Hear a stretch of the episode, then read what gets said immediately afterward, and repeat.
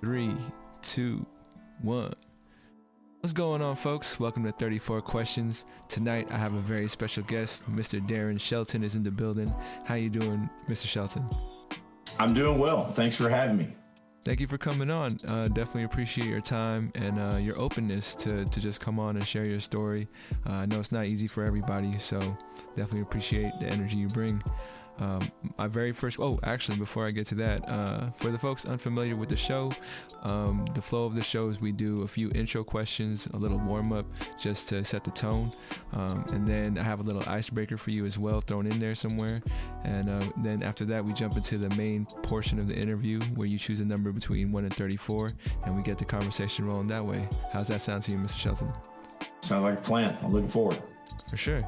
Well, uh, my very first question for you is how have you been? It's uh, definitely been a crazy year. And it's crazy times. Um, you've been doing well. You've been going through it. How you been? Good. I, you know, very, very blessed. Highly favored, I believe is the phrase. You're right. It has been tough. But I think what's been interesting over the course of the last year is in the midst of challenges, there's been a lot of opportunities. And we've seen not just resilience from people, we've seen remarkable innovation. People's will to not only survive, but to help others, to adapt, to find ways. I've got friends that started businesses during the middle of the pandemic and have done well, just had a chance to celebrate a one year anniversary with some of them. And so I, I'm, I'm excited to be a part of people who are not willing to give up, but are instead going to overcome. For sure, for sure. Um, what, what do you think's been for, for you personally? What's been the, the biggest positive that came came out of um, the quarantine? Biggest positive for the quarantine. Not a whole lot of people probably look at the quarantine in terms of of their positives. You know, I had a chance, as many people did, to spend a lot of time with my family when everybody was kind of, you know, sheltering in place, whatever that looked like for different people as we tried to sort things out. I, you know, I had a chance to encourage a lot of people. I think maybe one thing that's been a positive and not necessarily so much for me, but I, I count it as a big positive, is seeing people overcome fear. Uh, at the very beginning of this, a lot of people were very afraid. Nothing like this has ever happened in our lifetimes. And, you know, even for some of our senior citizens who many of them went through World War II and they went through the Korean War, Vietnam, they'd still not ever seen anything like this. So, so to see people reconcile their fears and find ways to live and thrive, you know, while I personally didn't have a whole lot of fears going into it, I'm going to take that as a collective win for the team. I'm glad to have seen us come out with that positive. For sure. And um, just another follow up to that, uh, is there any particular fear that, that you had that you maybe came overcame during quarantine, or is that just a gen- in general kind of thing? Yeah, no, more in general. I, I, I don't want to make it sound like I'm entirely fearless. I suppose there's always something out there lurking in the shadows that might give us a little uh, scare. But you know, I, I, made this statement early on, and I still stand by it. Uh, I refuse to live in fear of a virus. And I'm just, you know, I'm not going to live my life in fear of something like that. For me, you know, the odds of me dying are probably a whole lot higher from something other than the virus. I'm just not going to live in fear of that. That doesn't mean I don't respect it as, uh, or that I don't recognize, you know, the danger that it certainly is to many people. We all probably know of some people who not only suffered greatly, but uh, some who may have succumbed to the virus.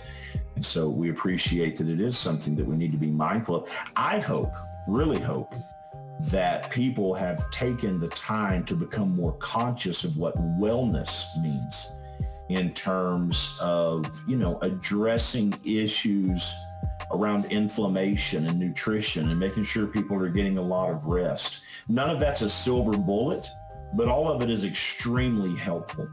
And if there's anything that I personally probably had to face, it was that and say, you know, hey, I, I you, you don't live forever. And if there's anything that you could be doing and you should be doing, well, then do that. nothing changes if nothing changes. And so I personally, you know, over the course of the last year, lost some weight, uh, tried to do some things to increase my, uh, you know, immunity, eating less sugar, taking more vitamins, doing the good stuff, you know. So I, I don't want to look back at 2020 as a negative. I want to look at it as a positive. I want to see positive changes that people make. For sure. Um, I'm glad to hear that uh, you, you know you made those changes for yourselves. Uh, health is wealth to, to, to some people out there. So definitely important to take care of yourself. And I'm, I'm glad to hear that you, you've been uh, working on it. I know for, for my folks, it's something that uh, I'm still trying to get them to embrace and kind of, you know, help change their lifestyles a little bit. Um, but it's a, it's a struggle. So I, I know it's hard yeah. to, to break habits. It's, I'm a big sugar person I, I, feel like I'm still young enough to, to feel like um, I'm invincible, but I know it's catching I know it's catching up to me. sure. yeah, but uh, yeah, real quick, real quick. Um, all right. Well, uh, before we go any further, I do have an icebreaker for you. It's a one-word spelling bee. Mm. are you open to it, or would you rather um, pass? I love no, no, no. I love spelling bees. I may not do very well on it, but I'll take a stab. All right, all right. That's just one word, and uh, tonight your word is perseverance. Ah, perseverance. P E R S E V E R A N C E. Perseverance. 100% correct. Congrats. I have achieved my goal for the day. I can sleep well tonight. I got that word right. It's a great word, by the way. Thanks. I think it's a great word. It's a very timely word considering what we were just talking about. Exactly, exactly. Um, I mean, to be honest with you, this is part of a list that I Google searched, uh, 100 most misspelled words in the English language, but who knows? Uh, anyways, um, what was I going to say? Oh, I forgot. I had a fleeting thought. My apologies. Uh, moving on, we do have a, a few more warm-up questions. Um, sure. This next one is, oh, now I remember. Because you got that word right, you will be invited back to the 34 question spelling bee episode whenever I can figure, okay. figure out the logistics of it. I know it's, it's hard with a, a, bunch of people coming in, but no, that sounds like a great idea. Yeah, a bunch of other guests who've gotten their word right. You guys are going head to head to to see who's a who's a champion. That might be a might be a very short lived contest, but yeah, that'd be fun for sure. Um, again, uh, moving on. This next question is: What would you like the audience to know about you? Hmm. Well, that's an interesting question since I, you know, obviously your audience is diverse and somewhat unknown to me in that particular context. So what would I like your audience to know about me? You know, I, someone told me very recently, they said, you know, that uh, when I walk in the room, the atmosphere changes. I wasn't quite exactly sure what to make of that. Um, you know, perception is reality. And it's interesting. We have our perceptions of things, of people, of life, of situations, and then others have their perceptions of us. And we obviously have no way to know how accurate someone else's perception of us is. And in fairness, maybe we don't know ourselves as well as we think we do. Maybe if we had insights into how others think of us, it would give us pause or maybe even the opportunity to refocus on perhaps aligning ourselves between how we are perceived and how we would like to be perceived. So when I think of your question, what would I like the audience to know about me? Or if I could say it differently, how would I prefer the audience to perceive me? I look at myself as being someone who has thrived on facing challenges and maybe to a certain degree at times even sought out challenges. That doesn't mean I was seeking out problems. Life brings its own fair share of those. I don't know that I like problems. I think I do like problem solving. And that can either be proactive or reactive. And in fairness, it's probably hard to proactively solve problems until you've had a chance to reactively solve problems a few times.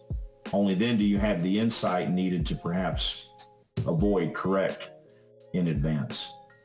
So I don't know if that's uh, a typical answer that you might get to that. I certainly don't have a, uh, you know, athletic record or anything like that. I didn't make the winning shot in a basketball game 25 years ago. No, no uh, war stories like that. But I have enjoyed, you know, some at this stage, uh, 30 years of looking at challenges, staring them down and trying to come up with a solution so that maybe hopefully the next generation didn't have to deal with that same problem at least the same way. That, that was a terrific, terrific answer. Um, no, no wrong answers here, and everyone has their own way of answering the questions. Um, but definitely appreciated uh, the, the, insight that you just you shared. Thank you for that. Um, my, my second question for you is, if someone were to pay you a tribute, how would you like to be honored? If I was going to tell myself today I'm going to do something in honor of Darren Shelton, what could I do? Hmm. You know,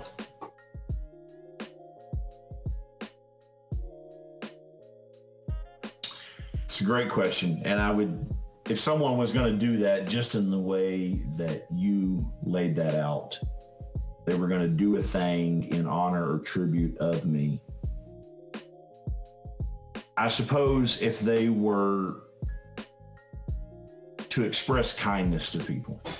We live in a world where so many people so rarely get true kindness. Uh, they, they may get placebo kindness or pseudo kindness where someone's just being polite and politeness is in and of itself probably lacking the way that it should be. We live in a society that's increasingly distracted and entertained to a place where kindness is just not maybe what it used to be. So if people could simply engage in more deliberate, intentional acts of kindness, maybe even seek out opportunities to express their care and love for fellow man, I think that would certainly do a lot for this particular generation. And in fairness, if they were to do that in tribute of me, I would prefer they just simply do it honoring me in their mind without ever saying anything to express it because if anything, I'm a beneficiary of the kindness of so many other people. I gotcha. I gotcha. And um, I'll definitely do that for you on one of these days. No worries. And then thank you. No worries. Um, this last question actually goes back to something you had mentioned about perception and how others may perceive you. Uh, but this is more of a self-perception question. On a scale from 1 to 10, how well do you know yourself? Mm, great question. Well, we don't know what we don't know. And, you know, so I can sit here and, you know, if I told you a 10, well, I'd definitely be lying. If I told you one, then that would certainly be probably far too telling. You know, I, I, think that I probably would have to, if I was giving a number to it, go with seven and a half, eight. I want to leave myself a little bit of wiggle room on the high side for not knowing myself maybe as well as I would like to. But I think at this stage in my life, I probably know myself fairly well. And good or bad, there's probably a high degree of predictability for me about me. Can typically tell you, well, don't do that, Darren, because if you do that, that's going to lead to this. And, you know, it's just generally best if I don't look at a donut because I know what's going to happen right after I look at that donut. So I'm going to go with seven and a half. Solid number, solid number. That happens to be probably the most, uh, the most answered uh, number uh, for this question. Sure. Yeah, it's very interesting. I'm, I'm, still, I'm still trying to see a pattern and people land. You're, you're going to have a very interesting data set if you're, you know, paying much attention to these things. Oh yeah, yeah, no doubt.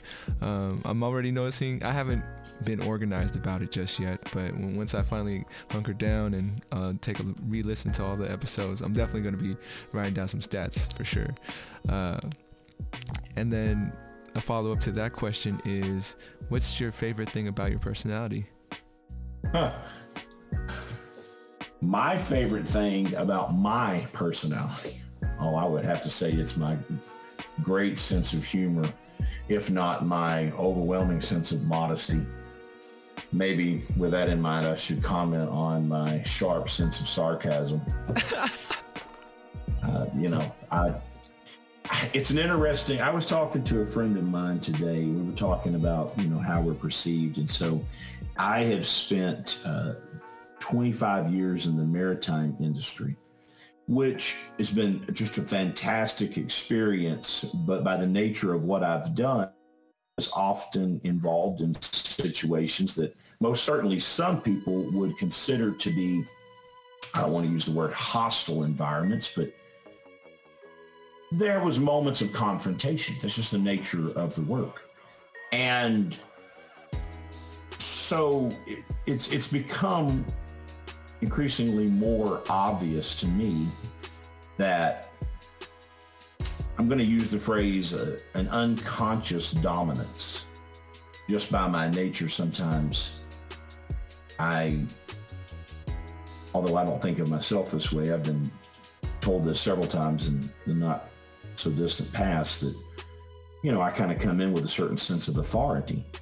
And I don't, that's not necessarily a good or a bad. It's just, you know, certain people have certain demeanors and, and then that can, what that, what's interesting about this is other people can perceive, oh, well, this, you know, this guy comes in from an authority type perspective and, you know, maybe confrontational, which not necessarily the case, but then that, that's going to cause a, impact on them. You know, maybe they come in very defensive uh, and unnecessarily so. So I know that I personally, as it regards to my own personality, have tried to become more mindful of that so that there would not be a misunderstanding around something that need not be there, if I can say it in that particular way. Hmm. I think it's very, very helpful. And I like your question, and for no other reason, because it's important for us to be self-reflective, to, you know, I mean, the, the question you ask is really, you know, a question I've never asked myself before. What do I like about my personality? Mm-hmm. It, it, you know, it's not what do other people like about my personality. What do I like about my personality? That's a great question because it's not one that we typically think about. And we, maybe we should. Maybe we should be considerate of how others think of us, but how do we think of us? And if there's a part of our personality that we don't like, imagine that would be the thing that would be easier for people to answer in some cases, what they don't like about their personality. Absolutely. But if we think about the one, maybe it leads us to the other and maybe it collectively leads us to being a better person just simply because we were more mindful. Yeah. Um, that, thank you for that. I, I, never really fully understand the impact of these questions sometimes um, because I'm not thinking about it in, in that sense of, oh, I'm, I'm trying to direct this person to think this way. It's more so something from my curiosity that, that kind of comes out. Um, but yeah, most definitely self-reflection, um, I think is huge. I don't, so one, one thing about me is, uh, the way I'm weird is that I do think about these questions and I do like to talk about these things with other people. Not everybody is open to that or, you know, is interested in, you know, participating in that kind of kind of conversation. Sure. Yeah. So, yeah, um, like I, I know for some people maybe they wouldn't have perceived that question like you just had. You know, they they could might feel a little intrusive about it. Um, but sure. definitely that's something that you know, I try to create this space so it it's a welcoming space to to talk about these things where there isn't as much judgment because I get it. Um, I, I, understand someone just bringing up a topic like that. It's kind of like I don't know you. Why why am I telling you these things? Um, yeah, yeah.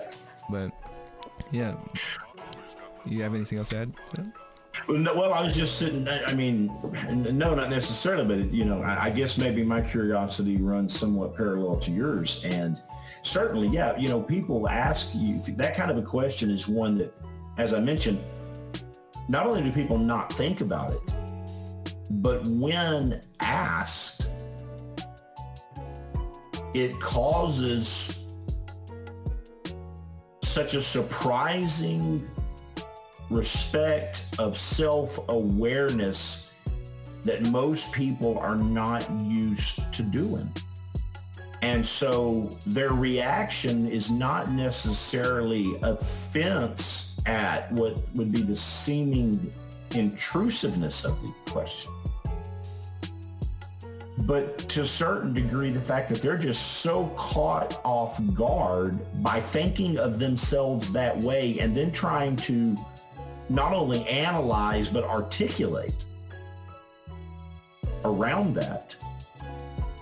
That's one of those questions that people will probably go to sleep thinking about, noodle on the next day, maybe try and weave it into a conversation with their mother or their best friend. Really just, if they're, if they are truly curious about it, really think about themselves. So it's, it's, it's a great question. And I can appreciate why, if you've asked it of other people, they probably struggled to frame an answer around it. But it's a great question. Thank you, sir. Thank you. Um, just moving on. Uh, sure. We, have uh, made it to the main portion of the interview. Those were just the warm-up questions. So. all right. All right. All right. Yeah. Yeah. Um, so there's three levels. I think you've read the document. Uh, there's easy, medium, hard. Uh, it's all subjective to what I think or what I think people would have a hard time answering. Um, which level would you like to start off with? Uh, you know, why don't you start easy and work your way up? I mean, there's no sense in me trying to hit the home run here in the first question. No worries. All right. Um, going on the easy level, uh, give me your first number between 1 and 34. So without even me looking or knowing, let's just, we'll just split the middle and go with 17. 17. If money and time didn't matter, what would you choose to do? If money and time didn't matter. You know, people have, you know, used the, the phrase for eons, I suppose, you know, that time is money, time is money. I remember hearing that so often. Uh, time is money. And the truth is that time is, is not money. Time is far more valuable than money. If you had all the money in the world, you wouldn't be able to buy yourself another second of time. You had all the time you could accumulate all the money in the world. So if I had time and money, if neither mattered, what would I do? Well, I would do everything, I suppose. If I had all the time and the money, I mean, why would I not do? I mean, going to live forever and have unlimited resources. So, you know, you, people can be very selfish with that. But in honesty, if you really think about the question and if, if both parts of it are true, I could do everything. I could be both selfish and selfless throughout eternity, per se. That, you know. No. Uh, you know what, what? What would what would you do? I mean, can you think about that? I could do anything. I could do everything. I could do all of everything. You get bored with that pretty quickly. You'd get, you know, I mean, sure, at some point, but think about it. You can go anywhere. You can do anything. You can eat any food, go on any vacation, drive any car, have any house. You can build any business. You can, whatever. I mean, wow. Um, yeah, that's supposed to be one of the easy questions. I mean, yeah, it's supposed to be one of the easy questions, but I, but I can see you, you you think deep about these things, and I definitely appreciate that. Uh, you know, that was a whole different way. That's the first time someone's brought it. You were waiting for me to say I'd buy a Maserati and uh, you know go ski the Swiss Alps or something. Um, no, but uh, yeah. yeah. So I guess it, when you put it in that that way, it's true. And I think you know, for for myself, if I was in that position, then I would kind of I'd be spending a whole lot of my time trying to find that balance. Like you were talking yeah. about being selfishness and selfless. Um, I think that's one of those things. Like, do I, you know, just dedicate my life to to making the world a better place? But that's yeah. also very draining. Um, maybe I couldn't do that all the time. So I could see my myself doing in pockets of, of time. Maybe, you know. Well, and, and you know, if you ask that question to a 21 year old and an 81 year old, you're going to get very different answers. And I, you know, kind of split the middle on those ages. And you know, depending upon at what stage in my life, all of a sudden I had enough tunning, enough money or time where neither was a concern would certainly change, you know, would certainly influence my answer to that. At this stage today, if money and time were not an issue, I would do a lot of stuff, you know, with my family, with my friends, and for the communities that I have the privilege of serving, trying to help others advance causes and, you know, really be a voice of hope and change in any way that I could. If, if money and time weren't an issue, then those would probably be my priorities. For sure.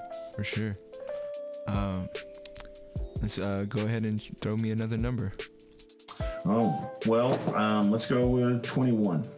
21, still on easy, but uh, okay. what's what's been your greatest highlight? Something that uh, maybe an achievement that that you've uh, that you're particularly proud of. Uh, yeah, what's been your greatest highlight? Um, now that's that's a, that's that's as equally tough as some of the others. You know, I've been very privileged I've had a chance to do a lot of things. I have shared the stages, plural, with governors and congressmen. I've had the honor of being a commencement speaker at graduations. I have ministered at funerals and weddings I've dedicated babies. I've had the privilege of being a husband to a beautiful wife, father to some amazing daughters. I've had a chance to serve on different boards, um, college boards or industry boards.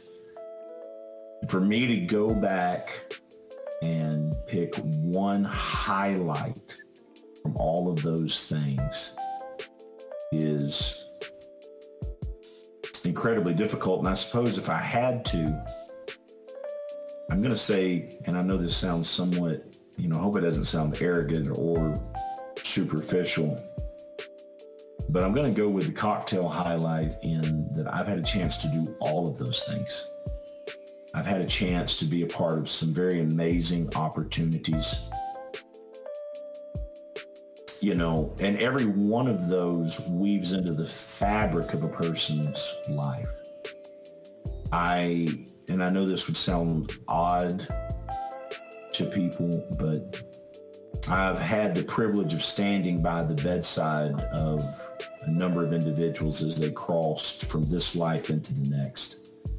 And it's allowed me to frame I don't want to, you know, make it sound too cliche, you know, the meaning of life. I've had a chance to do some amazing things. And the fact that I've had a chance to do all of those things, that may be the collective highlight. Thank you for, for sharing. I, I, would totally agree. If I was able to do all those things too, I, I, it would be hard for me to choose one. Uh, but yeah, that's that, that sounds like it's been amazing. It's been an, life's been an amazing ride for you. yeah, well, hopefully we got a little bit left of it, so we'll oh, see. Maybe maybe we'll have it. Maybe we'll have a different highlight uh, if we have this conversation ten years from now. Cheers to many more. You know. Yes, sir. Yeah. We're here. Uh, before we we choose we get you to choose another number, I actually have a curveball for you. All right. Uh, this one is a fill in the blank question. Okay. And for you, it is I'm too young to blank. I'm too young to be forgetting all the stuff that I seem to be forgetting. I mean, does it ha- happen often? I mean, you know, it's it it happens too often. I'll put it that way. And, and, it's simple stuff, you know. I mean, I usually can still remember what day of the week it is or where I'm supposed to be in another 10 minutes. But I was at an event earlier this evening and I kept looking at this gentleman and I'm like, I know I know the guy. I mean, I knew I knew the guy. But I just couldn't think of his name. And finally I turned to a friend of mine and I'm like, you know, this is dumb. I'm not going to sit here and keep grinding the last bit of, uh, you know, faculties I have left today who is that guy? And he told me his name. was like, okay, absolutely. You know, so um, that that's happening a little too often. It's typically associated with a lack of coffee at a certain time of the day. So, mm. um, but yeah. What, what's your go-to when whenever someone approaches you where you feel like you should know them and they seem to know you? Are you like a hey guy or? well, it, usually if I will in that situation, and it does happen, I know a lot of people and I go to a lot of events and there's a thousand things running through my brain. And so, but to answer your question, I, it's not as, I'm not, I'm not acting like I know them. I do know them and I will approach it from that perspective and just wait for the name to catch up with me. And usually it does a minute or so into the conversation. The other stuff will kind of clear out. But I will tell you one thing that helps in that situation is really just to focus on the person. Mm. As I mentioned, you're sitting there, you got all these other thoughts that are running through your brain. Just push those out to the side and just focus on that person, that conversation. And just the clarity of that usually allows the you know, the, the name to slip through the crack and all of a sudden you're not feeling as dumb as you did 30 seconds prior. I gotcha. I got, I'm gonna have to try that. I, I, normally try to find someone for, for me to introduce them to. I'd be like, oh, yeah. hey, this is uh, Chris, and then I, I wait for them to say their name. sure, yeah. So I will say this: I, I there was a gentleman that was a very special part of my life, and his name was James Kilgore. He was a pastor, minister, traveled internationally the man through his lifetime shook hundreds of thousands of hands. And when you would see him, he would remember your name. And it would always just surprise you. You're like, you know way too many people to remember my name. You haven't seen me in however long. How could you possibly remember my name? And you just had to know that in his mind, there were you know, tens of thousands, hundreds of thousands of names. I've always admired that skill amongst those who had mastered it. And, uh, you know, I, I very much uh, covet, maybe, I don't, I try not to covet too many things, but maybe I will covet that because that is a very desirable skill to have that level of memory association. Yeah, no doubt. Um, that that kind of segues perfectly into what I was going to ask you next, which was, you know, intelligence. Um, something you had brought up off camera before we had uh, started rolling. Um, you mentioned it was it emotional EQ. Mm-hmm. Yeah, EQ. So instead of IQ, EQ, emotional intelligence.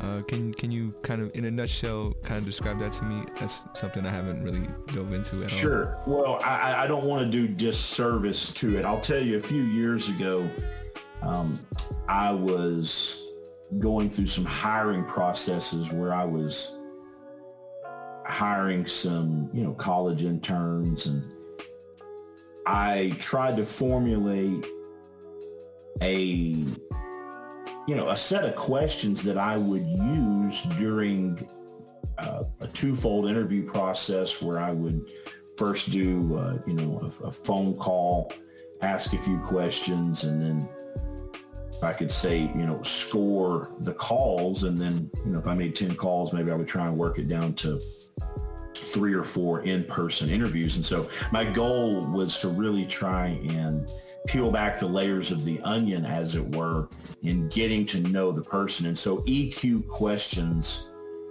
are designed around that. You know, so it's it could be simple stuff. Uh, you know, instead of me asking, "Do you like to read?"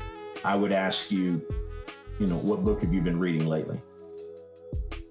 And your answer would be telling if it was fiction, nonfiction, the type thereof. And there's not a right or wrong answer to it. It's just let me ask questions in a way that will help me better understand this individual. Much like what you are doing here in, you know, the the script, the style, the format that you're employing, which I think is great, you know. I think I think the style of questions is great. So, but yeah, that that's EQ, and, and I, it's worth looking it up.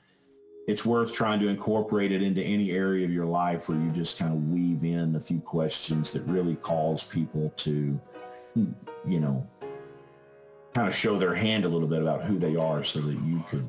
And for me, those questions on the hiring side were really just around culture. I wanted to make sure that I was hiring people that would, you know, fit in well for the, the team that they were going to be joining and then themselves. I didn't want to bring anybody in that if I thought, you know, this won't be optimal for them because I think that's a really important part in the hiring process. It's not just about skills. It's, are you going to be a happy person here? So anyway, I went way past answering your EQ question. No, that was great. That was great. And um, I think if a lot more people kind of went through the hiring process like you did, they would be in the places that they were happier working at. You know, um, I definitely find the value in that and something I wish, you know, I would come across more often in the hiring process. Um, well, as as a person looking for a job. sure. But sure. Uh, yeah, and definitely appreciated that you know the context you're giving me as far as you know these questions because you know like i mentioned earlier it's it's not something that i think of but stuff that i realize as as more people give me share their perspectives with me. Um, so appreciate that as well. Yes sir. All right. Let's uh, jump into another number. You still want to stay easy or oh let's let's let's let's dial it up a little bit uh, you know how about we go with uh, i don't know medium four medium four do you consider yourself uh, religious or spiritual? Ah, well, I didn't know that was the, the question, but that's a good one. So yes, I, both religious and spiritual, which are different. Um, I do have the privilege of serving as a pastor of a Christian church. So I'm sure that everybody would, uh, you know, well, there's probably a couple people that probably wouldn't think I was too religious, but we won't go there. Um, no, it's yeah, yeah. I mean, religious and spiritual. You know, I don't know if most people how they look at those differently. A person can be religious, and religious can be, you know, alluding to the ceremonial parts of religions.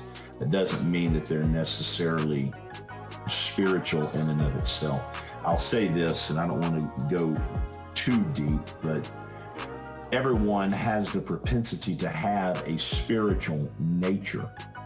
And that would imply that they're getting beyond just the carnal nature of a person, which the carnal is common to all man. But when you look at that deeper spiritual person and you begin to dissect the spirit from the flesh, so at the at a, even even at a uh, you know, seemingly non-spiritual level, I would say that everybody has the capacity to be spiritual.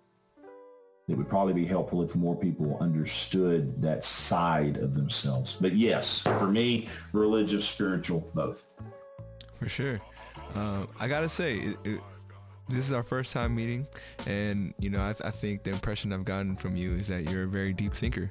And have you always been a deep thinker, like growing up, or was it something that kind of came along as you were experiencing life?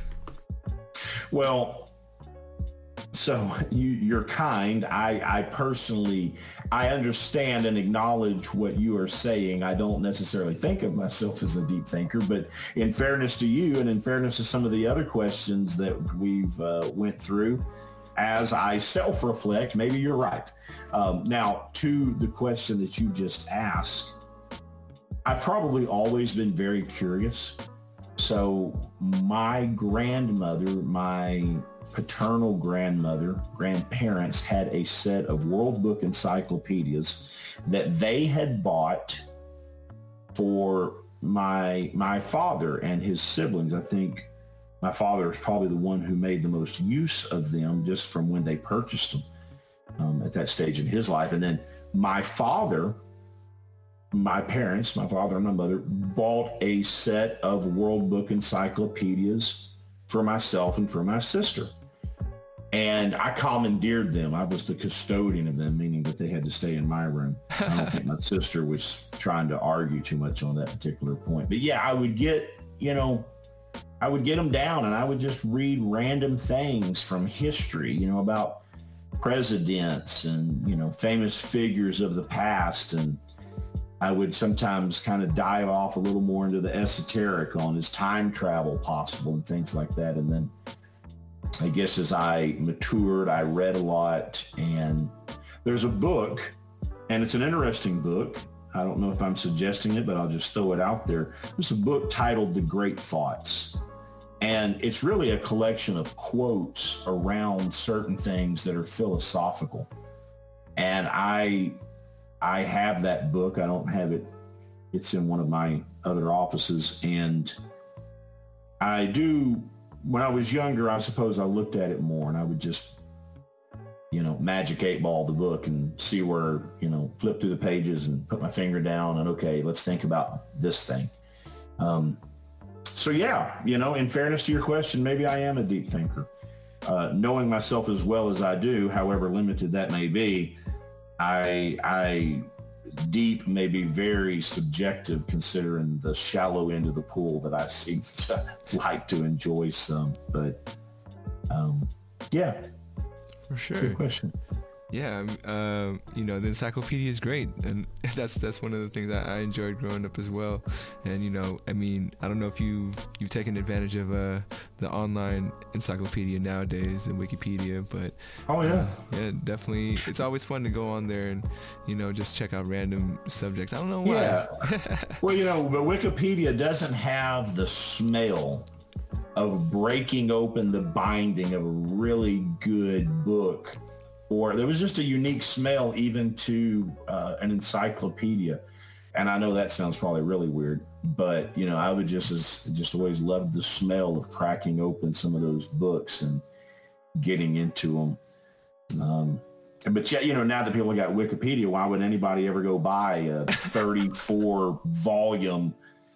You know, I think my parents probably paid a thousand dollars for that that set of encyclopedias. You know, nearly 40 years ago. And why would people do that now? But uh, I don't know. Now that I'm thinking about it, I kind of need to find me a spot and get a whole set of encyclopedias. I bet I can buy them at a garage sale for 10 bucks. you know, actually, you just gave me a great idea. Like uh, you were saying, who would who would buy something like that? Gotta make it a collectible.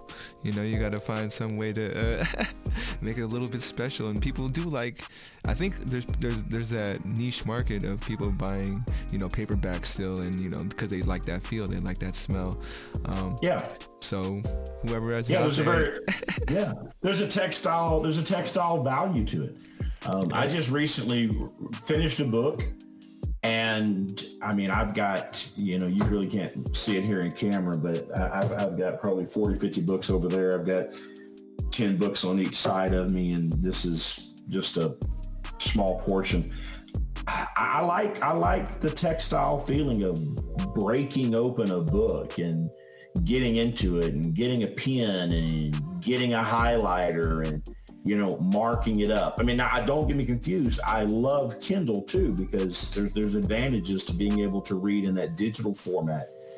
But I think you know, when you look at a collection of books, you're not just looking at what a person's read, you're looking at what a person wanted to read. You're looking at something indicative of their interest. And most people, and certainly myself, I, will probably never read all the books that I have. I mean, it's just you know, people see a lot of books like, have you read all those books? And I'm like, oh yeah, I've read all those books, you know, twice. Oh wow, you know, I'm like, no, come on, get real. Um, but I, I, I have a healthy list of things that in my mind, if I have a chance, I'd love to get into those books. Because you know obviously readers are leaders. It's it's not really just a cliche thing. I mean the vast majority of assuming you know some things about content, uh, readers are leaders because it opens one up to understanding things that in and of itself, the revelations that can come from reading the right things will either in a positive or negative. You know, there's been certainly uh, less than stellar citizens of humanity that were influenced by what they read and then went out and, and did some amazing things. And I say that in fairness to their accomplishments, good or bad, they they read and it caused them to lead. So uh, anyway, we're getting I'm getting further and further away from your question, but uh, I'm, I'm a big fan of reading. No, no, worries. Don't don't feel like you're you're rambling on too much. This this is really about you. So, uh, you know, feel free to keep going on. I do want to ask you, well, what's your favorite book? Or if uh, that's too hard, um, mm. knowing me or getting to know me through this interview, what what would you what book do you think I should read next? Okay, so I can answer the first one really easily. My, my, favorite book is the Bible, and it's not just because I'm religious or spiritual. The Bible, uh, and this is not just my opinion. I mean, just a short, a short few clicks in, uh, you know, Wikipedia or Wiktionary or anything else would. The Bible in and of itself is a compendium of history, uh, knowledge, wisdom.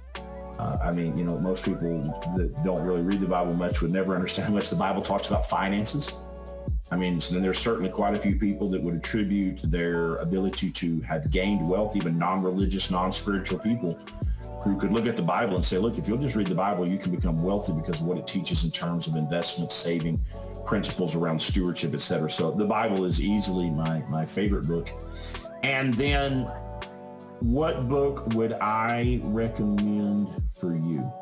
Um, man, so I'm just going to name a couple books and you can pick. Um, I just finished a book uh, written actually by a friend of mine, uh, Dr. Eugene Wilson, wrote a book titled Rhythm, just like it sounds. And the book is about time management, attention management, and really at the highest level, life management. Um, I highly recommend that for a lot of people. You know, nowadays we're increasingly busy and, you know, certainly with someone like yourself who's you know, uh, working a podcast and, you know, working a job and, you know, living, how do I find that rhythm in life, that cadence that allows me to stay on beat so that when interruptions come up, I have a plan on how to deal with them, how I can keep a lot of things in focus. So that's a good book. There's another book that uh, I think a lot of people would find value in, a book titled Principles by Ray Dalio. And Ray Dalio is a very famous hedge fund manager. Um, uh, and the book's, you know, the book's not so much about Ray's wealth, not at all. He does talk about investing in there, and I think that could be of interest to some people. But really, the book is about life and life principles, just some basic rules for living. And I give credence to uh, Ray for taking the time to really be very self-reflective and answer, uh, you know, answer questions that people had never really thought about. So those are two I would recommend. I mean, trust me, I can talk about books for days mm-hmm. on, you know, what could help people. But I will throw this in, and this is something that uh, people probably don't take enough advantage of nowadays is, is podcast. You know, there's some really great podcasts that are out there by genre that if you listen, and, and as is the case with me, there's some podcasts I'll listen to and take notes around business or leadership.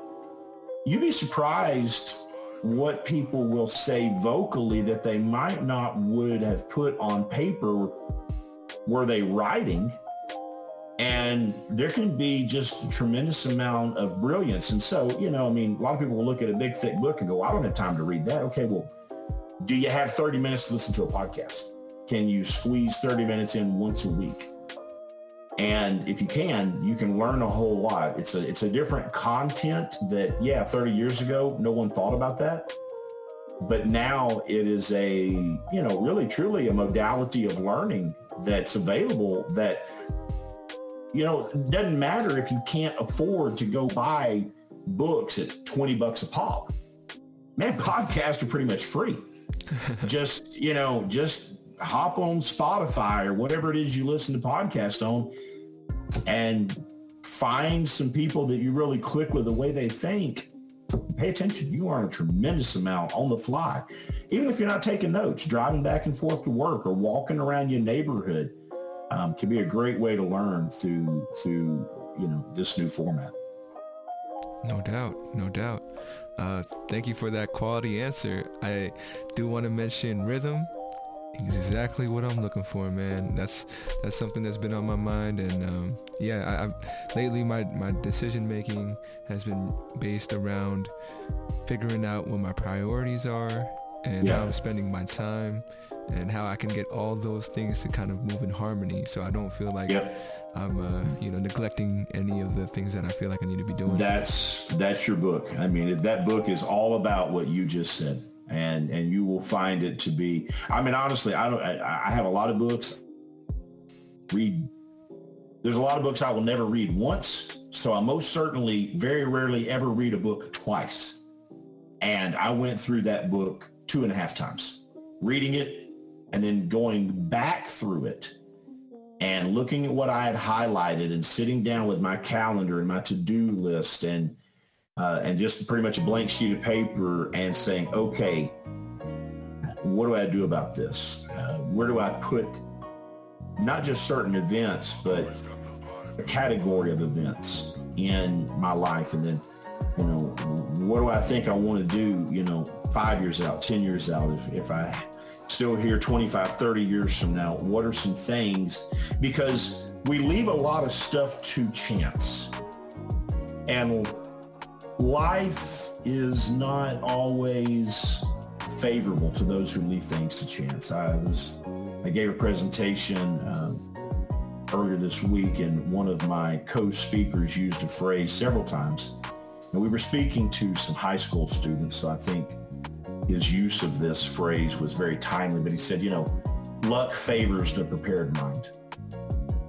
And there's a tremendous amount of truth to that. And so when we, if there are certain things that matter, if it really matters, if it matters enough for you to think about it and put it down on a sheet of paper, then remind yourself, go back to that and say, okay, you know, this matters. When do I think I want to prioritize time to get this done? even if it's just in part, or planning on it. You know, I can't do that this year. I can maybe not do it next year, but within the next five years, I want to do that thing. If you don't plan on it, odds are it's not going to happen. That's uh. So anyway, you'll like rhythm. You'll like the book. For sure, for sure. No, pl- planning, keyword for me. Um, that's that's something that I've neglected, and that's something I'm learning the value of uh, more and more as as I continue to grow. Um, just a heads up. For, oh, go ahead. Go ahead. I was going to say, as, as a young man, as a young man, you'll well serve yourself to do more of that now. Um, you'll you'll you'll if you if you really do apply that now, your life will be so enriched in unimaginable ways all because you applied what even seems like even just a trivial amount of intentionality to planning certain things. You'll do more. You will have greater peace of mind and your life will just be so improved because you took the time to, to, to make that effort. So sorry. No, no, you're, you're fine. No, no need to apologize. Um, but just a heads up, we do have about five to seven minutes left in the podcast. Sure. I just want to thank you again for for coming on. And man, I mean, you've been dropping knowledge all all podcast long, so definitely appreciate all the nuggets. Uh, let's uh, try to get one more number in. Go ahead and uh, sure. and would you like this one to close out with a hard level or just keep it? Yeah, moving? yeah. Okay. Uh, you know what? Let's go hard, and I'm gonna let you pick it. I'm gonna let you pick it. Okay, okay. Uh, this one's gonna be something that is uh, the very first time I've used this question. I don't know if you saw the end of the, the document, but there's always questions that just pop up, and I have to kind of like uh, throw it in there. But it is what is something that you self-diagnose yourself with? You know how sometimes people are like, "Oh, I have this phobia," or "I'm OCD," or you know, I'm doing. What is something for for yourself that you're like, I think I'm, you know, I'm, I might have that thing. Um, if it's not too personal. Uh, yeah. No, no, it's not not too personal. Um, again, as has been the case with several of the questions that you've asked me, it's not something I have even thought about thinking about.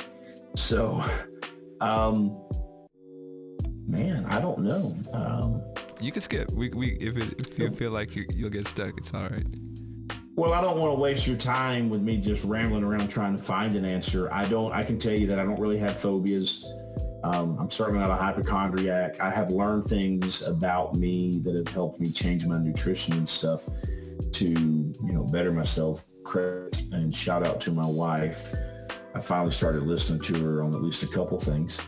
And, but no, I don't know that there's anything, but I will, trust me, I will meditate on that question later. For sure, for sure. Let, let, let me switch it up for you. And uh, this one is going to be, what is your mission? Hmm. Boy, that's a good one. Yeah, I don't know if we can cover that in seven minutes, I, I, but I'll take a stab at it. I'll take a stab at it. You know, um, and I don't want it to sound too cliche. I'm not, uh, this isn't a beauty pageant and I'm not trying to strive for world peace. I suppose if anything, and, and this does maybe touch a little bit, uh, you know, on the more religious side, and that is I want to help, I'd like to see people find their mold. And, and we can take that from a spiritual side, you know, coming to a greater, you know, relationship with God, stuff like that. But even if we kind of move that out of the spiritual religious, there's always a more. Everybody wants more. You know, you, you get older, you have kids, you want more for your kids. You want them to have a better life. You want more. Um, you know, certainly there's some people that their goals are, you know, maybe their ambitions are just more money or, you know, more house, more car, more stuff like that. And I'm not going to crash on that. Um, I think most people probably mature out of that at some point. So if you go through a stage and that's what your more is, you know, okay, knock yourself out. But if I can help people find the mores that really matter, and if I just, you know, running up on time, I'll, I'll i can leave this with you. Um, I like to look at life through what I would describe as the rocking chair perspective. And by that, I mean when you are at the stage of life where much, maybe even most of your time is spent sitting on the front porch in your rocking chair, watching the cars go by, what will matter then? It's probably not going to be most of the stuff that you spent most of your life working on. Your focus at that stage is going to become near singular in most respects. What's going to matter then is if we start thinking about that rocking chair perspective long before we get there and really prioritize our life around the things that are going to matter when we're gone whether we're talking the eternal things of God or whether we're talking what's going to matter to my family when I'm no longer here. If we live life thinking about that, now you can't think about this kind of stuff all the time every day, but if we live our life thinking about that, if I can help people become more reflective of that and more, if, if my mission can be to help them find their mission in that context, then I think maybe I can, you know, go to my grave in peace. Thank you for that. Um, everything you just said, I think I, I totally agree with, and I, I, I think you could already tell, you know, our energy kind of vibes pretty well, have, being on the same page about that, uh, trying to put people on. That's that's how I like to say. It, yeah, no, it, yeah, no. You know, uh, help them find whatever role that is that they want to play and kind of push them into embracing it and you know finding their joy in, in that in for in them find knowing what that is for themselves you know not everybody people are always searching for themselves you know and uh, yeah. it, it's always for people to go out there try to help other people find themselves i think is definitely needed and uh, I think you'll find a lot of people that appreciate that from you as well. Yeah, well, it's helpful, you know, because a lot of people get too focused on perfection. And, you know, perfect is a little lofty for most. Let's aim for ideal. If you aim for ideal consistently, you'll get pretty close to perfect. Sure. Um, just I know uh, I, I, said there were seven minutes left, but there is three more questions. Uh, I, I, promise you they'll be quick. Uh, I, no think, I think. I uh, think. this next question is actually from a previous guest. Uh, shout, shout out to Mr. Kim out there. Um, his question for you is, if you had to relocate for a year, where would you go and why? If I had to relocate for one year, well, I've, I've, had the privilege of going to some nice places, but if it was one place and I was going to live there a year, uh, and if uh, if somebody else was paying the tab, I would probably go to Sedona, Arizona. It's a beautiful place. The climate is uh, great. A lot of outdoor activities. So yeah, I would, uh, you know, as the the old story goes, if you're going to throw me in the briar patch, it's Sedona, Arizona. Sedona, Arizona. I'm gonna have to stop by now. Um, I haven't haven't had the chance to really travel uh, across the states, but now that you've put that in my consciousness, I, I, know I'm gonna have to stop by. There you go. Well, for you in California, it's not. I mean, you could you could be there in a whole lot faster time than I can from Texas. no, I feel that. Um, my next question for you is, what would you like to ask the next guest that comes on 34 questions? So you can uh, you can throw this on your next guest. Um, I'll give you this one. What do you think will matter most when you are within one week of the end of your life? Just typing it out. What do you think will matter most when you're one week from the end of your life? One week from the end of your life. I gotcha. Uh, thank thank you for that question. Uh, some some sometimes guests try to keep it light, and uh, I, I, I, yeah, well, given given the given the flow of this uh, conversation, why would we go light at this stage? I appreciate that. I appreciate that. Um, and then my very last question is the question that uh, I probably sent you in the message. Uh, the question that ties everything together is what would you like your descendants to know about you 500 years from now? They're watching this video. What would you like them to know about you? I can. I'm going to answer that. I'm going to answer that this way. I did my best. And I hope that everyone understands that I did my best. I gotcha. Now, and I, will just, you know, I, the context of that is that's all you can do. All you can do is your best. And if you've truly tried to do your best, and I'm leaving that vague intentionally, but if you've tried to do your best and apply yourself as best as possible to the various stages of your life, and that really was your best, then you hope everybody can understand that was your best. And sure, maybe we can look at our life and we realize our best could have been better. If you do think that way, well, first of all, welcome to humanity. Most people recognize their best could be better. They hopefully hope it would be better. But if you can realize that, then that means that there's a little more best for you to aspire toward. So I'm going to try and do my best. For sure. And, uh, you know, I, I can almost guarantee that they know that you're trying your best. Uh, anything else you'd like to add before we get out of here? No, hey, listen, I appreciate the opportunity uh, to visit with you. Great questions uh, not just in you know the form of the question, but the manner in which you present them. I think what you're doing here and you know kind of sticking to a flexible script is going to really give uh, you know over time a baseline. Um, and I, I, just I think it's I think it's great. I'm, I'm excited about what you're doing. You are going to be very enriched through this process.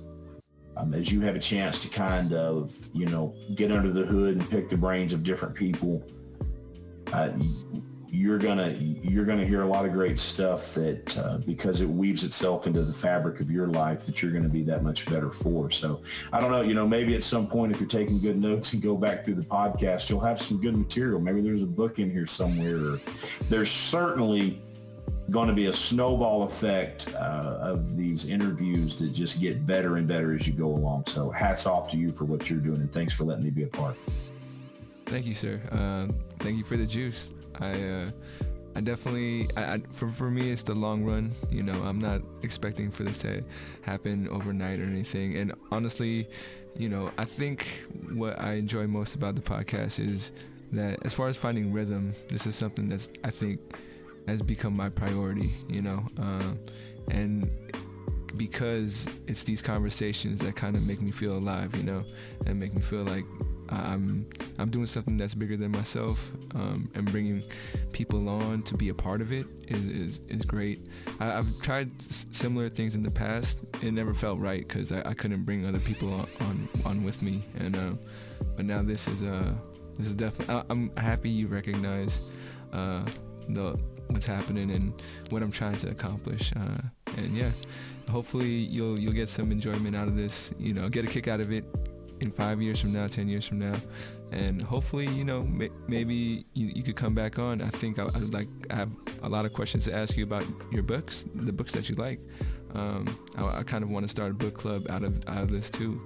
Uh, just gotta figure out logistics of everything. But yeah, yeah. Well, yeah, I'd be happy to circle back and uh, spend some more time with you. This has been fun. And uh, yeah, you know, I'm going to be going to sleep tonight trying to self-diagnose my self-diagnostics. So thanks for that. And, and feel free to ask, uh, you know, friends, family, these same questions. Oh yeah, that's a great question. I'm gonna, yeah, that's gonna be right at the middle of the dinner table. I'm going, well, you know, what have you diagnosed yourself with? Because I see some things you need to certainly diagnose. Have you diagnosed yourself? Um, no, that's going to be good stuff. I appreciate you giving me that little bullet to fire down the road. No worries, no worries. Um, I want to thank all the folks out there for tuning in, uh, listening on the on Spotify, Apple Music, wherever you f- catching this, and also on YouTube if you're watching. Um, thank you again, Mr. Darren Shelton, for stopping by. Uh, as always, reach reach out, reach forward, and much love.